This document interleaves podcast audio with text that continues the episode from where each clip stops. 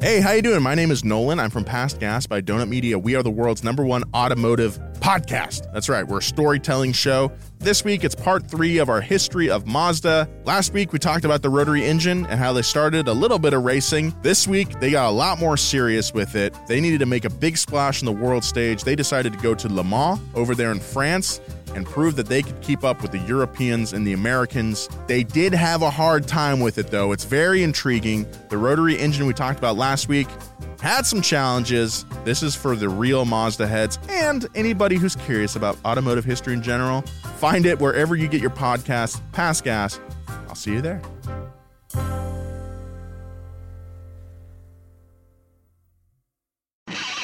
Past Gas Podcast. It's about cars, it's not about forts.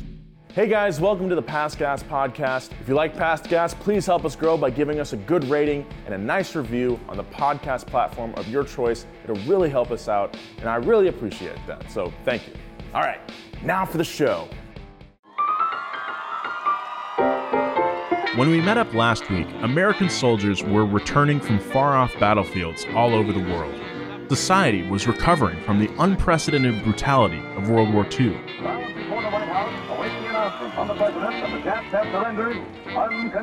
Some countries were better off than others. Aside from the Japanese assault on Pearl Harbor in 1941, the large oceans on either side of the US protected the country from further attacks by her enemies.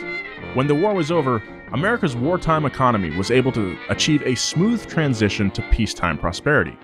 The healthy job market that increased production meant that workers were being paid more than ever before, lifting millions of Americans into a growing middle class and starting families. This was called the baby boom. These new families in the middle class needed big cars to drive their kids around and had no problem affording them. So, what does that mean for our story? Since the car was so affordable, the humble motorcycle was no longer seen as the budget option, as there were now budget economy cars to fill the gap. This new reality meant that in America at least, the motorcycle was a non essential item. So if you chose to ride, that said a lot about you. This is Past Gas.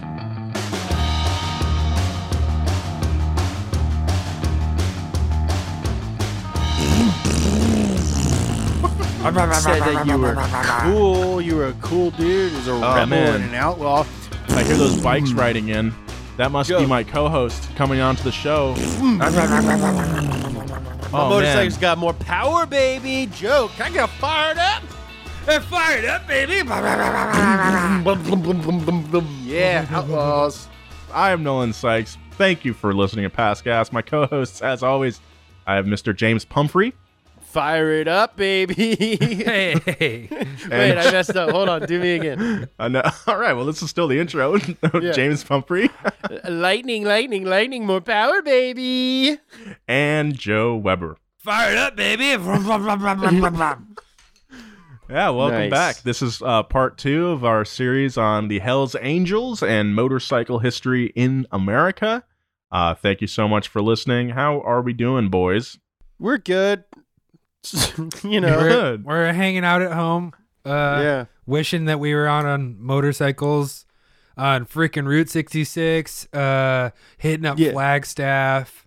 Yeah, or just like cruise up Highway 1 with my old lady on the back. Yeah, that sounds really good. I actually have been very tempted to go out and buy a Honda Grom, which is kind of a motorcycle. it's no, more of like a big scoot. It has a clutch and a brake. I'm a beginner, James. I'm not good at riding. I need something that's safe. But I'm actually know. more I'm more worried about the drivers in Los Angeles uh, than Uh, my dude, the- skills. it seems like all the, uh, like, the only drivers left on the road are the worst drivers for some reason. Psychopaths. Yeah. Last night I was watching TV and I hear um I'm pretty sure it was a, a Charger or a Challenger, something Dodge, uh going by my house. I heard it go through s- all six gear changes. oh my god. it was like bah, backfired every time, which meant that they were up in the rev range Yeah. and I was uh, people are flying down my street. It is scary out here. Yeah. That's terrifying, man. So, yeah, so you should probably a get a really small CC motorcycle Yeah. and just ride it around your neighborhood. I think you should get something like a Grom, you know, which uh, offers no protection because it's a motorcycle, but that's also not fast enough to get out of the way of No. anything. Nah. Um it, it I I have just been in my apartment. Um uh imagining the world outside. Yeah, uh it's been it's been pretty crazy. But um I don't know. Are you guys ready to hop back into this story? Yeah.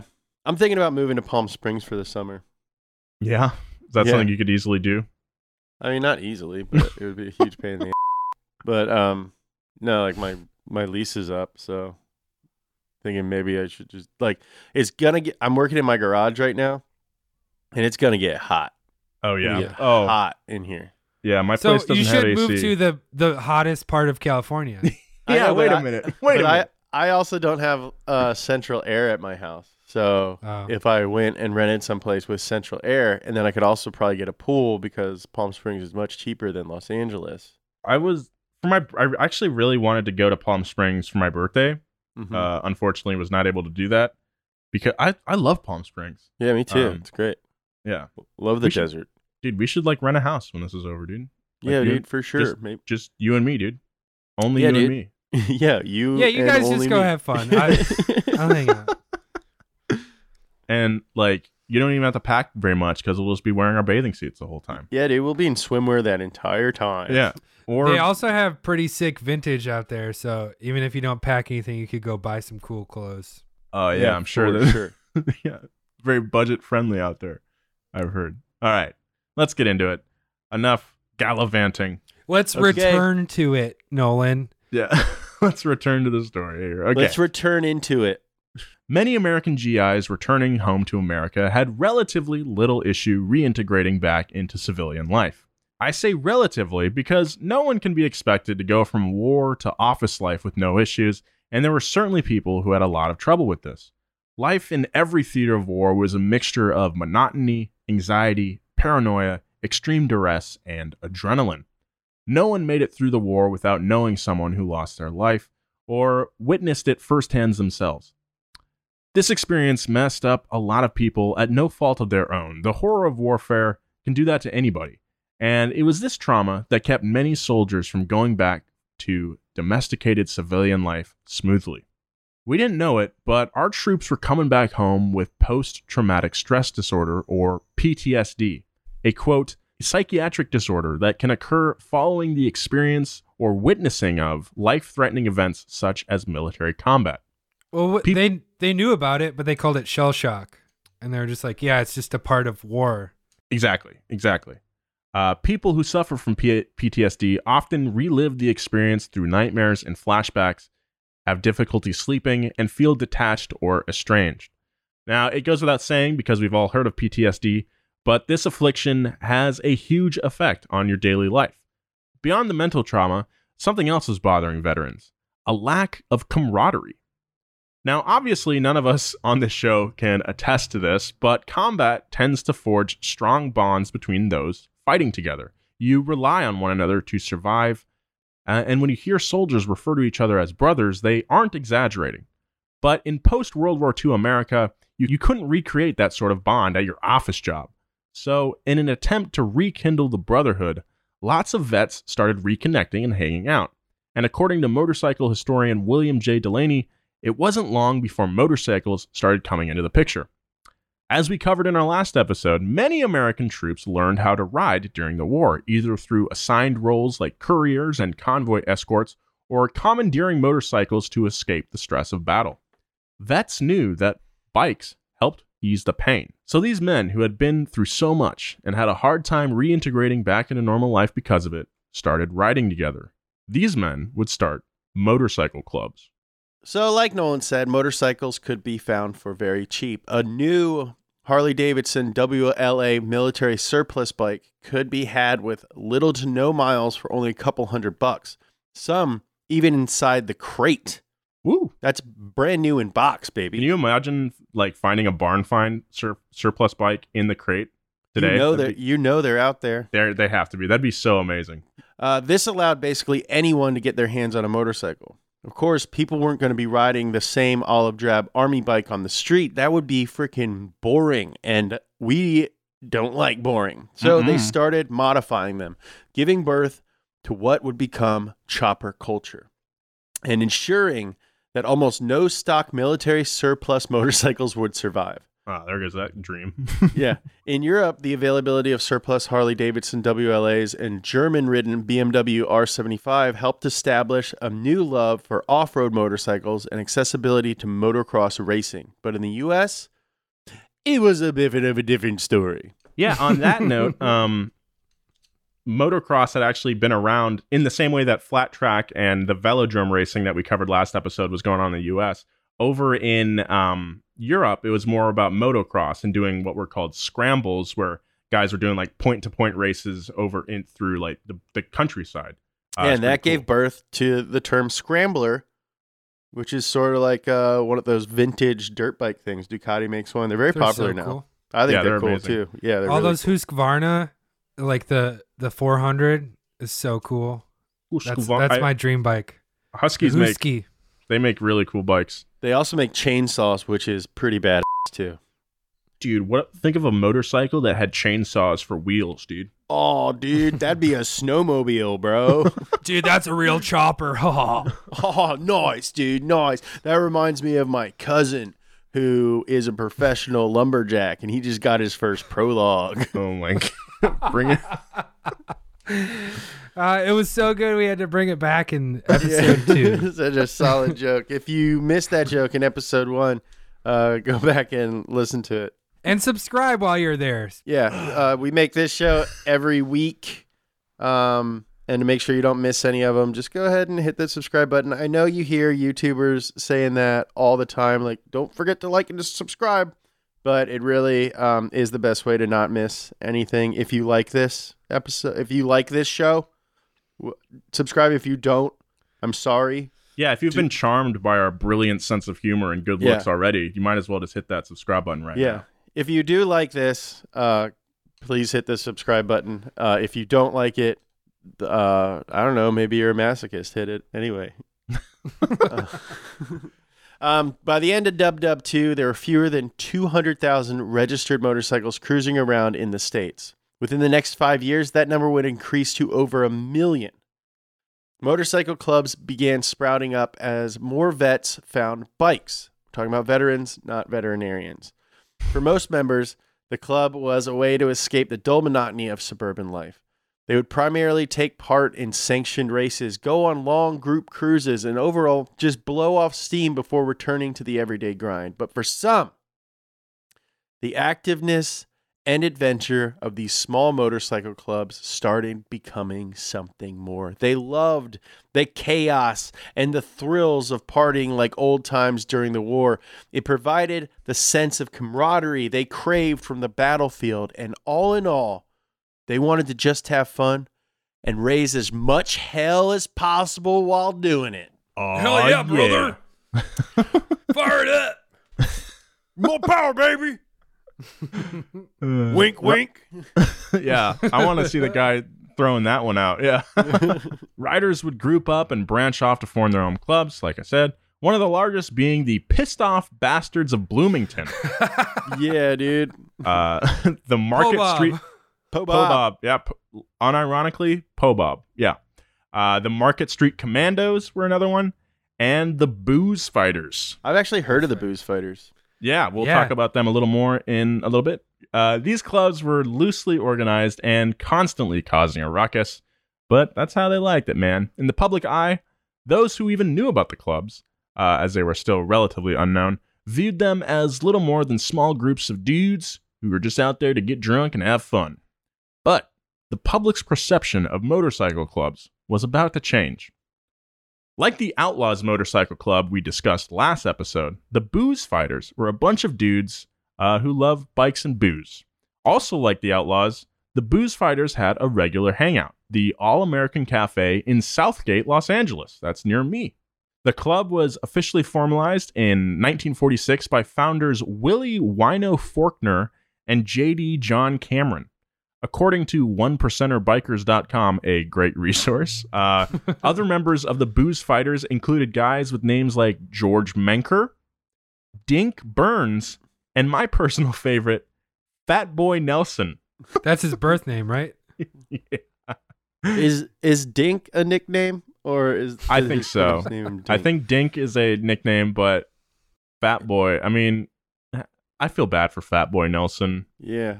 Un- Um, Unless he was like really skinny, and that's why they called him that. Like ironically. that that Like- I hope it's that. Dink got his name because he was he uh, he had two jobs, so he was dual dual income, no kids. Burns. Uh, founder Wino Forkner got his nickname when he was just seven years old, growing up in Fresno, California, the Central Valley. The story goes that as a kid in wine country, Wino Willie would go around at different wineries and drink wine. nice. Wino awakened his inner adrenaline junkie serving in the Pacific Theater of World War II, crewing on a B 24 Liberator heavy bomber. Uh, in a twist of fate, Wino was reassigned to a different plane before a mission over the Japanese stronghold of Iwo Jima, during which Wino witnessed his original plane get shot down. wow. That's Yeah, like uh, what's that movie? What's that freaking movie from twenty years ago? I don't know. Uh, Final Destination? Final Destination. Yeah. Yeah. I also think it's funny that this dude's like a a bad, but he got his like cool nickname from the same place that all the girls in LA go for their bachelorette party. yeah.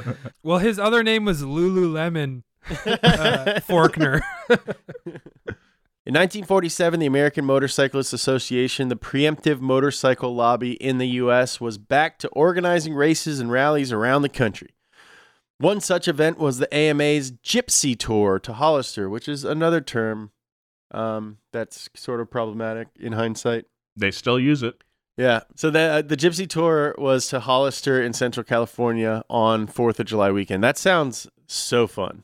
Oh, yeah. Gypsy Oh, tours it were fun. large large gatherings of motorcyclists from all over the state, but it wasn't uncommon for bikers on the other side of the country to make the journey to these events. Yeah, dudes from like Florida were riding over to go to Hollister. That's awesome. Yeah. Hollister had been a popular site for motorcycle racing since the 1930s, and now that the war was over, local businesses were ready to host motorcyclists once again.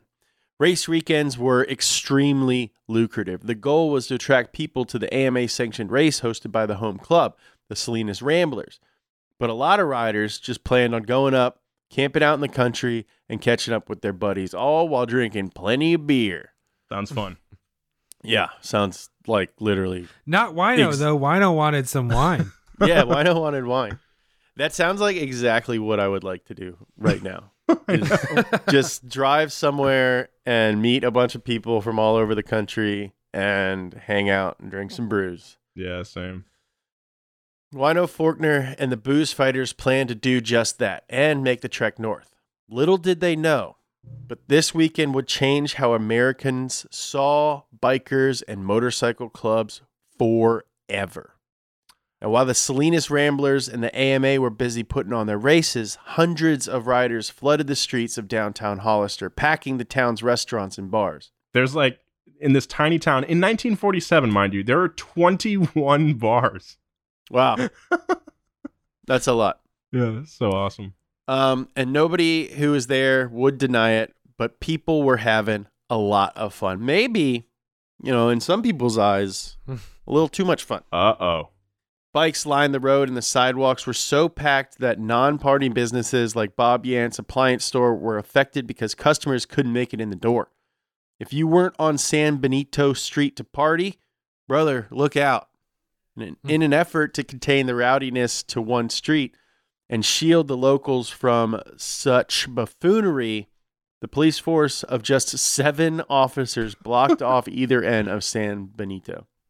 I think there should be at least one cop per bar, right? Yeah, no kidding, Yeah. right? So things started getting a little too rowdy when riders rode their hogs into the bars, Yes. which everyone thought was actually pretty sick. Dude, I think it's sick. hey! That's awesome. I love it. Hold on, I gotta go to the bathroom real quick. The police were getting even more worried and suggested that the bars close a few hours early and stop selling beer. Bad idea. They figured that the bikers couldn't afford the hard liquor, which they were probably right. Um, The bikers were probably disappointed, but eventually made their way from the bars to the street where the real fun began. The police and townsfolk watched in awe as the riders staged drag races down San Benito and held impromptu wheelie contests that would have made Evel Knievel proud. Dude, Actually, toot. This actually sound I'm I'd be surprised if Evel Knievel wasn't there. Um it He was sounds probably like sick. 16. Yeah, What year is Uh, this? 47. Yeah, he was like 12. Okay, so I guess he wouldn't have been there. Oh well, But he heard about it. probably. And he was like, that was, that sounds great. I'm going to extort somebody for protection money. Uh, but fun like that doesn't go down without a price. The numbers vary, but anywhere between 20 to 60 riders were hurt during the takeover, and about 60 riders were arrested for misdemeanors like disorderly conduct, public drunkenness, and reckless driving. But most of those guys were released shortly after.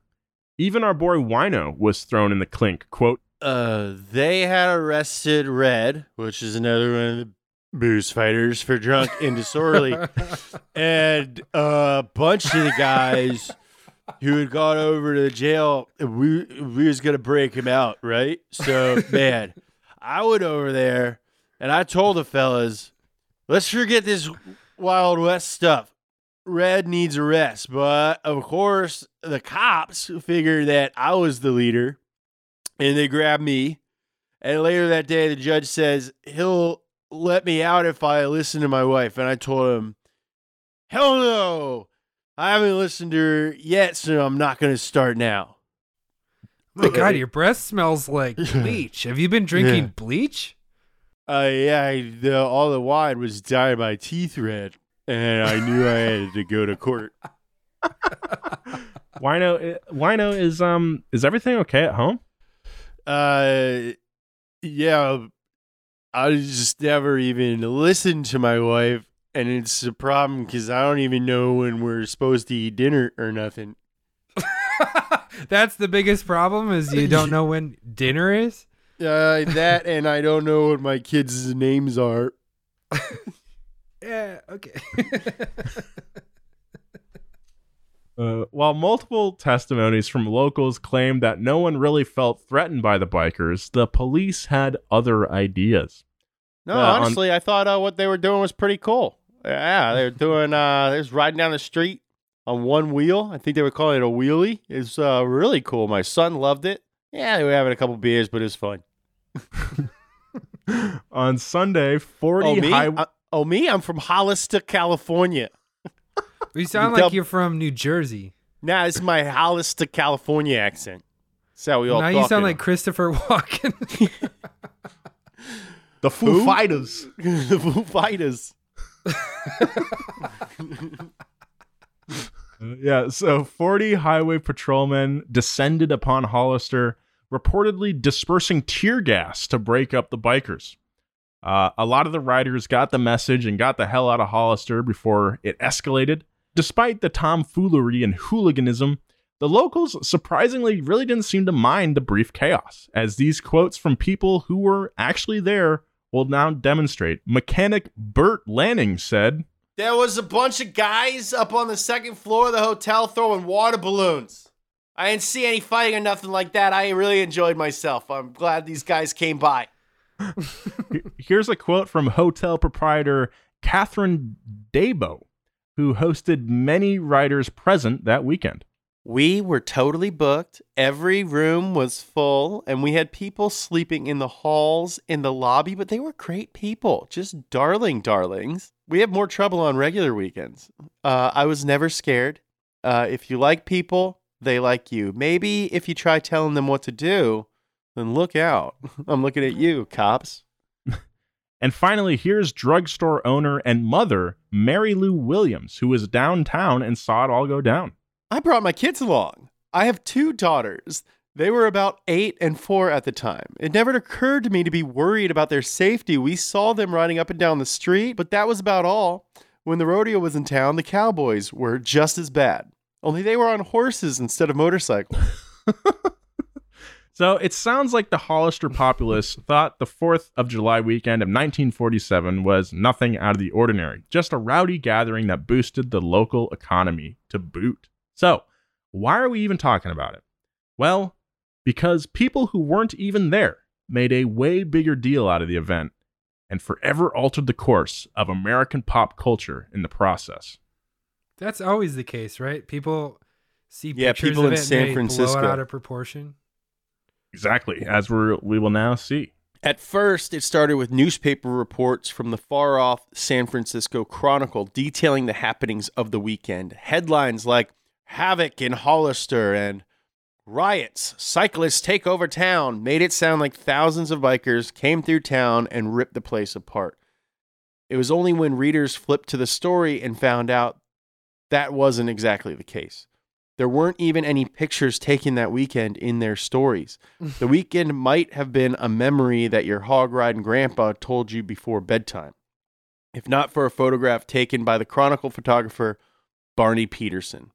This picture captured Eddie Davenport sitting on a Harley Davidson with a beer in each hand and a pile of bottles on the ground around him. Behind him is Gus DeSerpa, a movie theater projectionist who just happened to be walking out of the theater as the photo was taken. And unfortunately for everyone involved that weekend, this infamous photo found its way into the hands of Life magazine. In the July 21st edition of Life, the magazine ran Barney's photo in their This Week's Events section with the headline Cyclist's Holiday He and Friends Terrorize Town. A short blurb accompanied with the page filling photo uh, read On the 4th of July weekend, 4,000 members of a motorcycle club rolled into Hollister, California for a three day convention. Stop. They quickly tired of ordinary motorcycle thrills and turned to more exciting stunts. Stop. Racing their vehicles down the main street and through traffic lights, they rammed into restaurants and bars, breaking furniture and mirrors. Stop. Some rested a while by the curb, like this guy, above. Others hardly paused. Stop. Police arrested many for drunkenness and indecent exposure, i.e., their wieners and butts were all hanging out, but could not restore order. Finally, after two days, a cyclist left with a brazen exclamation, and I quote, We like to show off, it's just a lot of fun, but Hollister's police chief took a different view. Wailed he, It's just one hell of a mess. Full stop. Wailed he is my Yeah. favorite phrase. Yeah, I mean it's a Life Life magazine blurb, but then they throw some freaking like Moby Dick in there. Yeah, Yeah. that's the kind of whale they were talking about. I read it like a telegraph. Yeah, I liked. I, I think you did a great job, James. Thanks, I like. guys. I really like that. I was trying to It provide made sense some. with the voice you did too. Yeah, it Thank was great. you. I was providing some color for the time. That's how Telegram men spoke back in those times. While the San Fran Chronicle story did little to amplify the Hollister event around the country, Life magazine was a national publication and thrust that weekend's events into the mainstream. Since the end of World War II, bikers were somewhat of a niche community, but now they were seen as violent ruffians hell bent on destroying all that was good and holy, if you just add alcohol. That 117 word news blurb, which barely counted as reporting, caused towns all over the country to cancel their AMA events in fear that these fire breathing savages would do them in next. Word spread throughout the motorcycle community that the AMA had released a statement in response to the perceived carnage, that the AMA was distancing themselves from these men, that in fact, the AMA didn't represent them at all. AMA members in Hollister were at the races outside of town. It must have been the outlaw clubs unaffiliated with the AMA that burned it to the ground. According to uh, William Delaney, this supposed statement said that, quote, 99% of motorcyclists are good, decent, law abiding citizens, and that the AMA's ranks of motorcycle clubs were not involved in this debacle. it was that damn 1% that was responsible. There was just one problem. Barney Peterson's photo, the catalyst for this entire backlash, was fake. Bum, bum, bum. So that's where the that's where that one percent comes from. The one. Yeah, and actually, uh, we'll talk about that a little later, but it's that isn't entirely accurate either.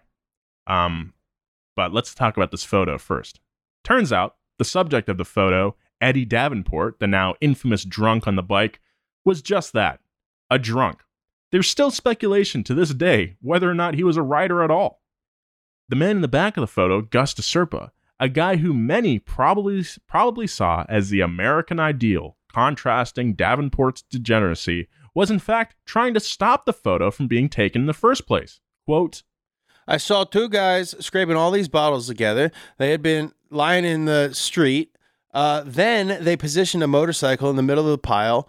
Well, after a while, this drunk guy comes staggering out of the bar, and they got him to sit on the motorcycle and started to take his picture. And I thought, well, that isn't right. And I, I got around against the wall where I'd be in the picture, thinking that they wouldn't take it if someone else was, you know, in the picture. But you know, turns out they took it anyway. A few days later, the papers came out, and I was right there in the background. Like many other Hollister locals, he denied that he ever felt in danger that weekend, adding, they weren't doing anything bad, just riding up and down, whooping and hollering, not really doing any harm at all. They were even picking up bottles because bottles is is litter. You know, it is.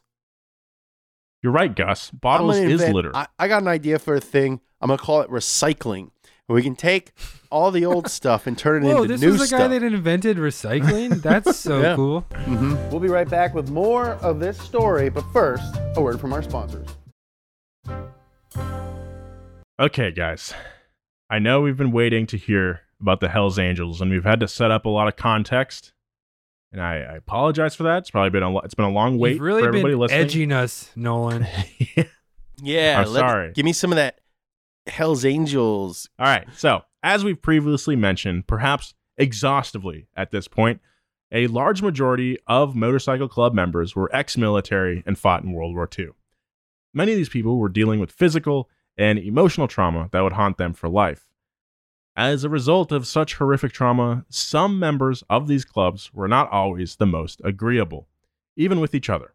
Constant infighting uh, resulted in members eventually splintering off to form their own clubs.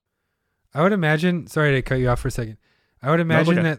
that uh, these like disenfranchised guys that coming back from war and they they like re- they don't have any friends and they're tinkering with their motorcycle. They see this picture in life and they see this story coming out and they're like, "Whoa, those that those are my people.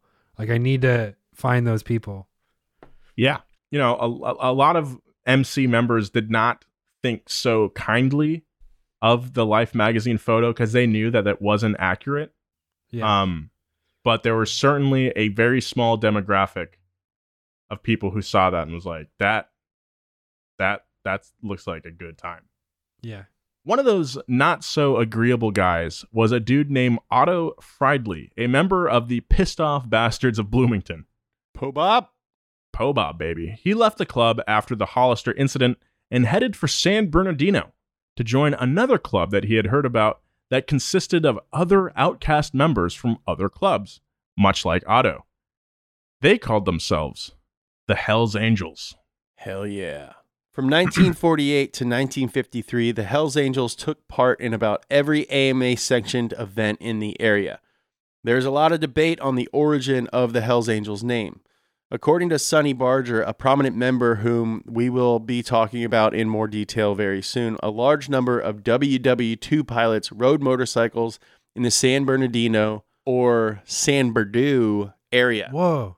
Uh, when they would cruise by on their bikes, people would say, Well, there goes some of those Hells Angels. But the name has much more deep seated roots in history. In 1930, Howard Hughes released the movie Hells Angels, a technical marvel at the time and one of the big screen's first sound action films. Hells Angels tells the story of a fictional World War I air fighter squadron of the same name. The movie was widely controversial for its use of the word hell and other adult language, as well as its occasional sexuality. Hey, It was- Toots, you're looking good. Oh my Oh. goodness. Lord.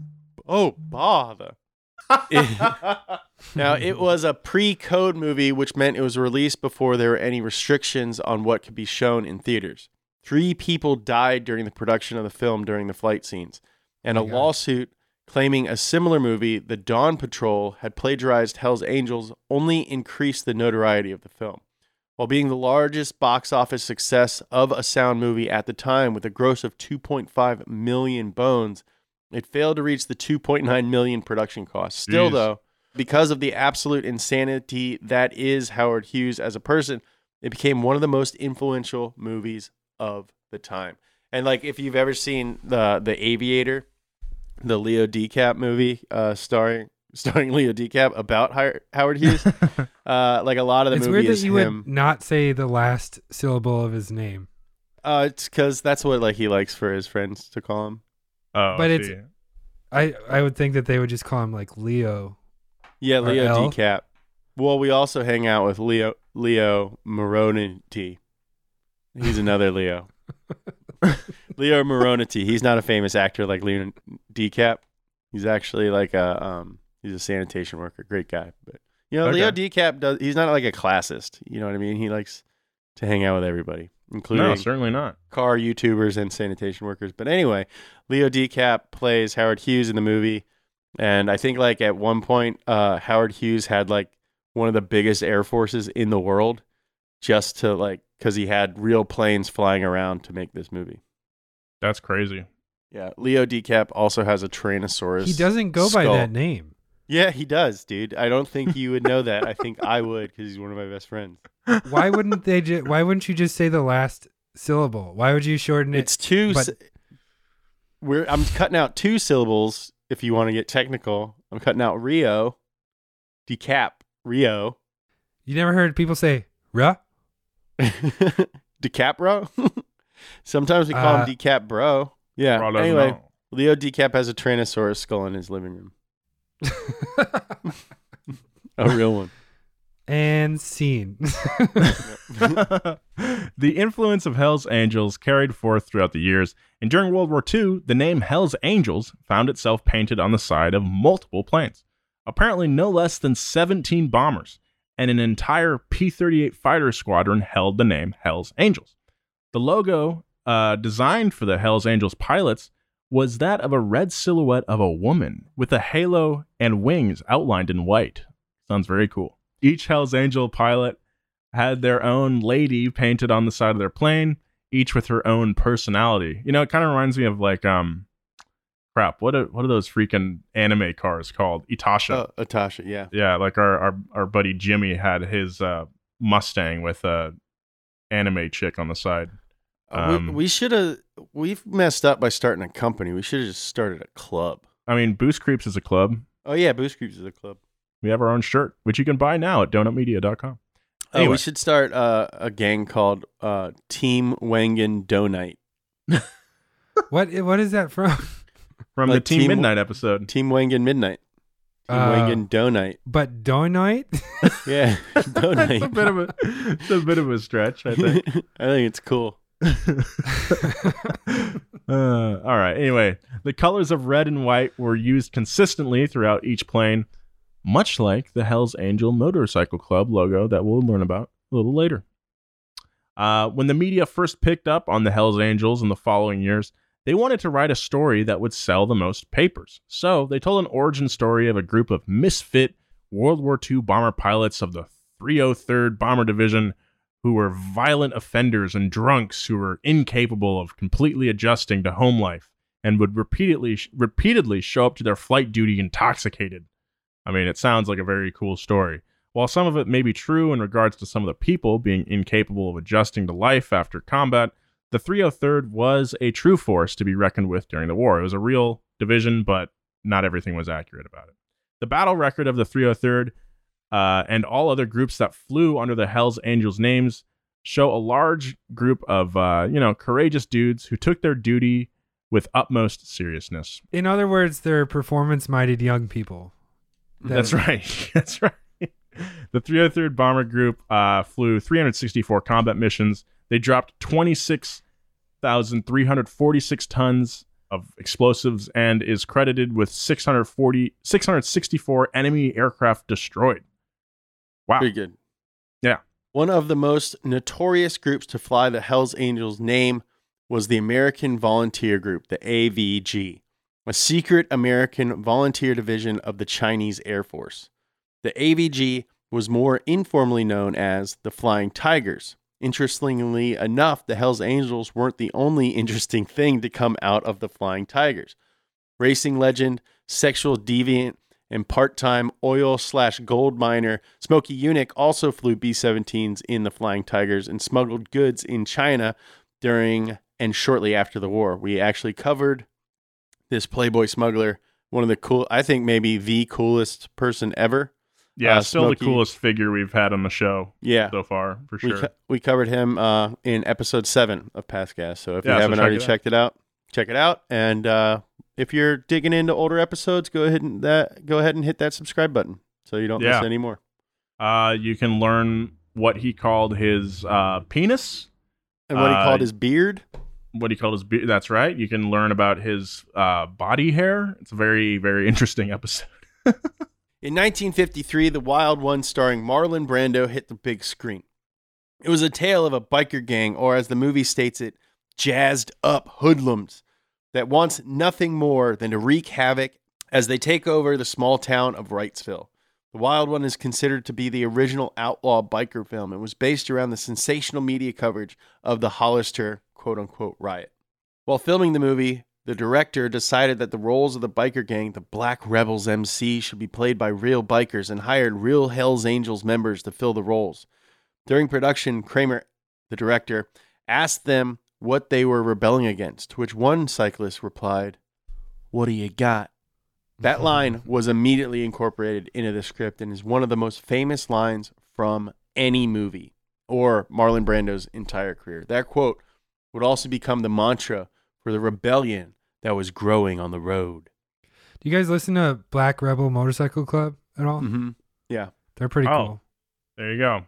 I never, I never put that together. Well, okay, so this movie, when it came out, I mean, it's just like it, it just further enforced what people thought about motorcycle clubs, thanks to the. I hate to use this term, but thanks to the, the fake news of the the the Life magazine article.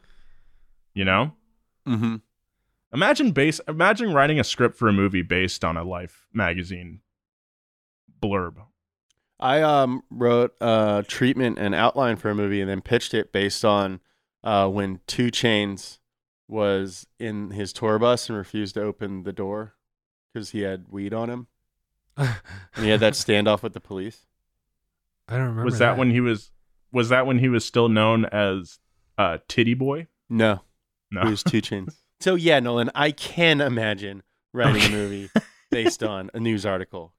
during this time the hells angels was only one of about a dozen motorcycle clubs around the country there was no real organization between the clubs and they had almost no contact with each other besides at those gypsy runs but My that was about to change My favorite Hmm? motorcycle club is the Sons of Anarchist. Oh no, dude, we're gonna have problems because my favorite is the Mayans. Oh, dude. I just like all seasons of that motorcycle club. yeah, In 1954, the Hells Angels absorbed the Market Street Commandos in San Francisco. that's a And sick made name too. Yeah, and made them the second chapter of the organization. Uh, it was the head of the Frisco chapter, Mr. Frank Sadilek, who designed the now infamous Death Head insignia. Uh, the design had stylistic cues taken directly from the insignias of the 85th Fighter and 552nd Bomber Division during the war. While it was Sadilek's design that allowed all members to unite under one image, it was Sonny Barger who truly connected the organizations and established the Hells Angels we are familiar with. Ralph Sonny Barger was a high school dropout who forged his own birth certificate at 16 so he could fight in the war. Hell no, yeah. look, I was born. I was born this year. It didn't take long, though, until his true age was revealed, and at 17, he was honorably discharged and sent back home to Oakland, where he purchased his first motorcycle. At the age of 18, he established the Hells Angel Oakland chapter. It wasn't until after he had established the chapter that he realized the Angels could be so much more than a group of loosely connected clubhouses. To unite the Hells Angels, the club first needed to become more publicly recognized. Fortunately for Barger, it wouldn't take long for the club to get an opportunity. Less than a year after establishing the Oakland chapter in 1957, a group of angels were headed to Angels Camp, California for an AMA Gypsy tour, much like the Hollister one that we talked about earlier. As Barger put it in his autobiography, during the Gypsy tour, two Sacramento Hells Angels raced out of town at speeds of over 100 miles per hour. As they crested the top of the hill, their bikes sailed into the air, crashed down on a pack of riders coming up the hill. Both Sacto members were killed, and the accident scene was pretty ugly. Uh, the AMA wore a big black eye after the papers wrote about it, and they decided to cancel any such future events. Oddly enough, while the AMA looked bad, the publicity sparked even more enmity toward the Hells Angels from the straight world. But as the French saying goes, uh, I don't know how to say French. Success de scandale. Basically, the only bad press for the club was no press, and the membership rate took off from there. Over the next decade, Barger established the law of the land for new members. New members had to be vetted. There was an application process. Dues were paid to maintain the clubhouse, and all members had to promise to protect each other no matter what. So this is really the turning point that we see for the motorcycle club. This is when it gets America. serious. This is when it gets heavy. It, be- it, it becomes a lifestyle. yeah, before it was like, you know, I mean, I think guys took it pretty seriously before this, but it was more of like, hey, man, like, you guys are my freaking bros. We're going to drink, we're going to ride.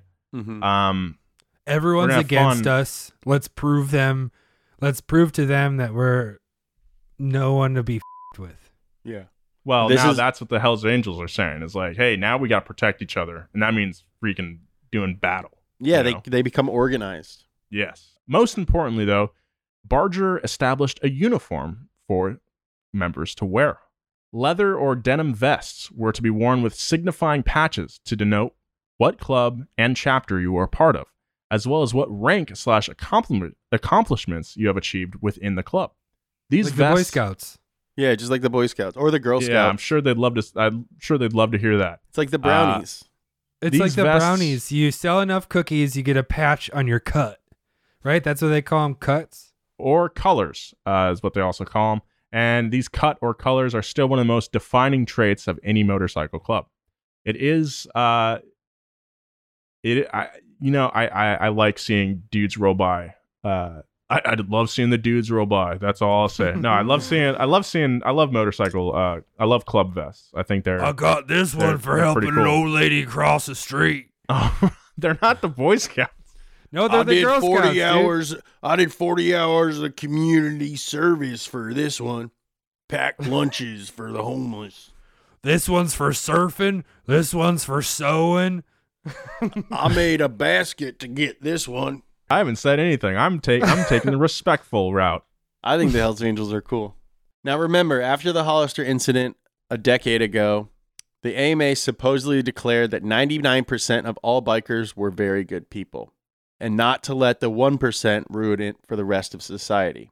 Well, the Hells Angels began wearing that 1% tag like a badge of honor. As a result, one of the many patches you could earn was the one percenter badge. It signified the biker who was proud to be one of the happy few and was not afraid to show it. There were other patches, such as the Filthy Few patch, which symbolized that you had killed for the club. Seems So like let's talk about that one percenter thing real quick because Yeah. that's like a big thing. There are outlaw clubs which are just unaffiliated with the AMA, and then there are one percenter clubs like the Hell's Angels.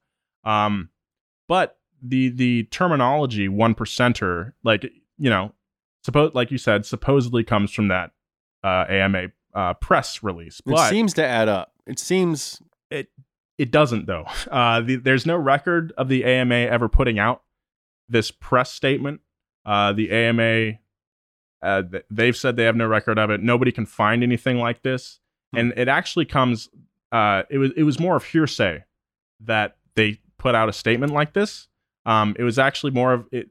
Historically, it was more of an amalgamation of like three different letters written by different people in the motorcycle community still having that same sentiment of like, hey, most bikers are good people. mhm. Um, but there's no evidence that this 99%, 1% uh, uh, press statement was ever released.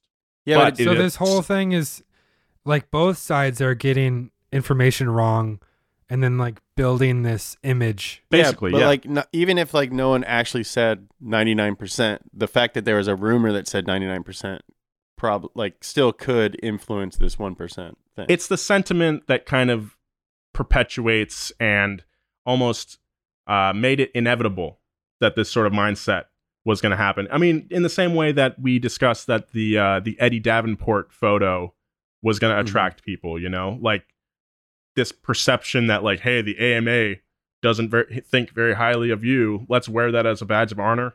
yeah. I think that's kind of an, an that's an attractive idea anyway Yeah. it doesn't I am really different. matter. It doesn't really matter if the one percent thing was actually ever said, because that's just the mindset anyway, right? Yeah, the sentiment's the same. yeah. The sentiment is the same. We'll get back to more past gas, but right now, a word from our sponsors. It was Sonny Barger that helped facilitate the growth of the club uh, to six regional chapters and nearly 500 members by the early 1960s. That's what's so funny about this to me. Not funny, maybe, but interesting is that the Hells Angels are such a pop culture phenomenon. I mean, I remember watching like History Channel Gangland episodes about these guys. I mean, but you you get the i- like the feeling that they're a way bigger organization than they really are. Yeah. hmm You know, even throughout It's the just story. like commenters online. You think everyone is like against you, and then you realize it's like two people that are very vocal. Right.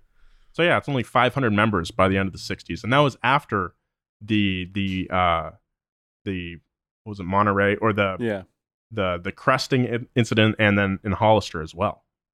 Um, but it was their actions in the upcoming years that would gain them true notoriety. As it turns out, the incident at the Gypsy Rally wouldn't be the last time the Hell's Angels name would be brought up. Wow. it gives me butterflies whenever you do that. I got a comment saying that I should not stop doing it. And that yeah, makes them laugh I every agree time. with that comment. That's funny. That's funny. So- That's solid gold. Yeah. I think Joe's being selfish. I I have come around to start liking it because I think we just Uh, overused it that one day. yeah, In 1963, the Hells Angels took part in what would be known as the invasion of Porterville. Word of a group of Hells Angels heading through to Porterville had reached the town, and the town, they got prepared. Immediately, they called the police and the fire department. The fire department slicked down the streets with a super slippery fire retardant gel and blockaded the streets with their trucks. how did they just had- have all this gel to like spray the street down with? Don't waste seems- the gel. It sounds very irresponsible. Yeah. Townsfolk had heard the sensationalized reports from Hollister and armed themselves with weapons in case the Angels tried anything similar. When the leader of the pack hit the slick fire retardant gel on the concrete, he wiped out. And as soon as he touched the ground, the fire department hit them with full force with their fire hoses, blasting the guy across the street. Uh, it sounds like it's like Home Alone. it's insane. Uh, just This is my house. I must protect it. The town set up fire retardant gel and cutouts of Michael Jordan. Uh, other than that, though, uh, nothing super crazy happened in Porterville. You know, nothing crazier than the fire department blasting dudes with fire hoses for no reason. Just like Uh, a yeah, it's scared people turning out to be like the jerk. Yeah, just insane. It wasn't until a year later in Monterey that things uh, really took a downward spiral. In 1964, a large group of angels entered the fishing village of Monterey, California, rolled in on Labor Day, hoping to party and raise money for the funeral of a fellow rider. All that is fine and dandy, but what followed was three days of chaos. Fist fights broke out in the streets. People rode by knocking off car mirrors with bats and breaking windows.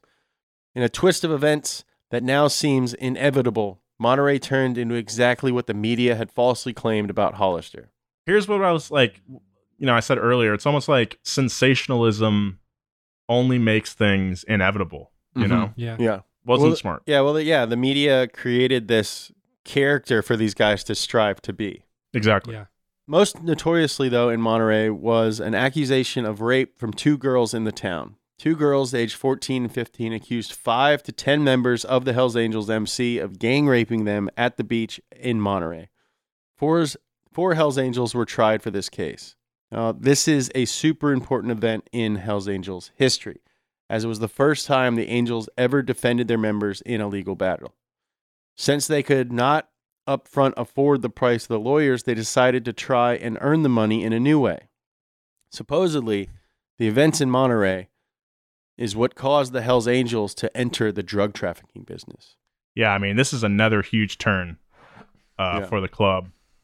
Uh, you know, we're we're so far gone now from the the early days of of MCs.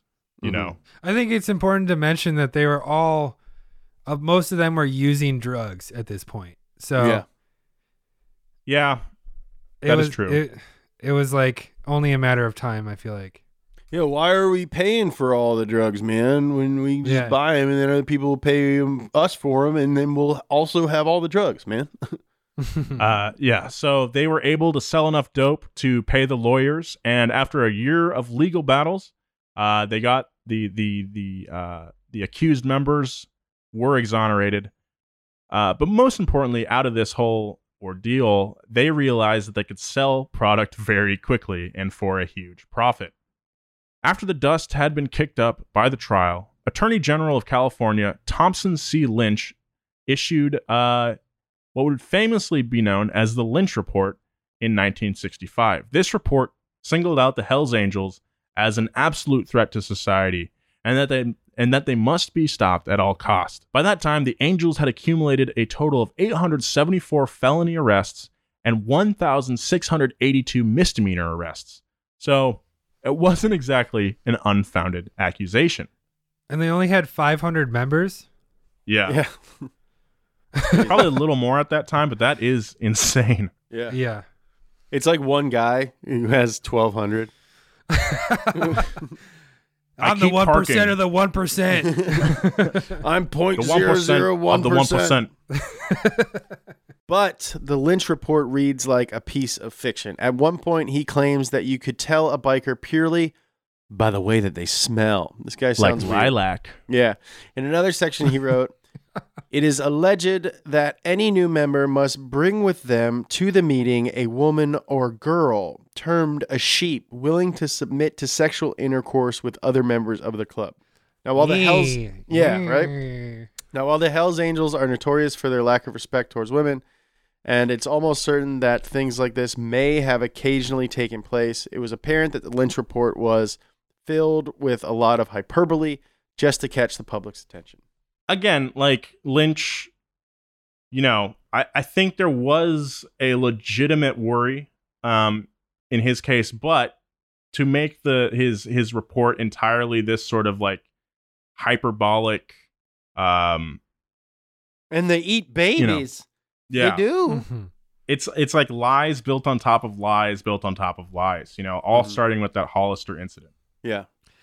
They smell and they eat babies and Yeah. they break beer bottles and they eat beer bottles too. I heard that one of them is a lizard man, but he's got the back of a horse. But the horse ain't a nice horse who listens to you. He's the kind of horse who says, No, sir, I don't want no apples. I'll just have a baby and some broken glass, please. I heard that when they roll into town, they buy all the movie tickets so nobody can see a movie that weekend. Critics immediately debunked the report as an I attempt to heard destroy that when they Oh come into town. I heard that they don't like Christmas and they don't celebrate Christmas and they don't want anyone else to have Christmas because they celebrate what's called Satanmas. And that is when instead of getting gifts and giving gifts, you steal gifts and then you, you break the gifts. The critics immediately debunked the Lynch report I as an attempt. Oh my god! okay, I did. as an attempt to destroy the reputation of all American motorcycle clubs. But the damage had already been done. A line had been drawn between the public and the members of one percenter motorcycle clubs, and its effects are frankly still being felt today. If it wasn't for the work of gonzo journalist Hunter S. Thompson, we may have never gotten such an inside story as to the actual state of motorcycle clubs in America, which is where we'll pick up next week on Past Gas. I'm so excited for this. This is like one. It was one of my favorite books when I was in high school, and I uh, I should actually catch up on it because it was really good. I yeah, I'm gonna read. I'm gonna read it this weekend. I think you guys should too. Yeah. Um, but yeah, we're gonna go into the history of uh, of uh, Hunter S. Thompson, who he is, get a little background on him, but also um, uh, dive into his connection to the Hell's Angels because he really went in feet first uh, and lived with them for about for a year, right? That's Wait. Feet first, head Feet first. Head first. first. Feet Oh, yeah, first, feet first first. time. Well, guys, we're not slowing down, even though the world feels like it is. We have new content every day on our main YouTube channel. And if you're watching this on our YouTube podcast channel, uh, thank you for finding it. And if you're not already subscribed, go ahead and hit that subscribe button so you don't miss anything. Um, also, follow Donut across all social media so you don't miss anything there. Uh, follow Nolan at Nolan J Sykes on Twitter and Instagram. Uh, Thank Joe at Joe G Weber on both of those, and then me at James Pumphrey. I love you. Yeah. Thanks for watching. Fired up. Wink, wink. More power, baby.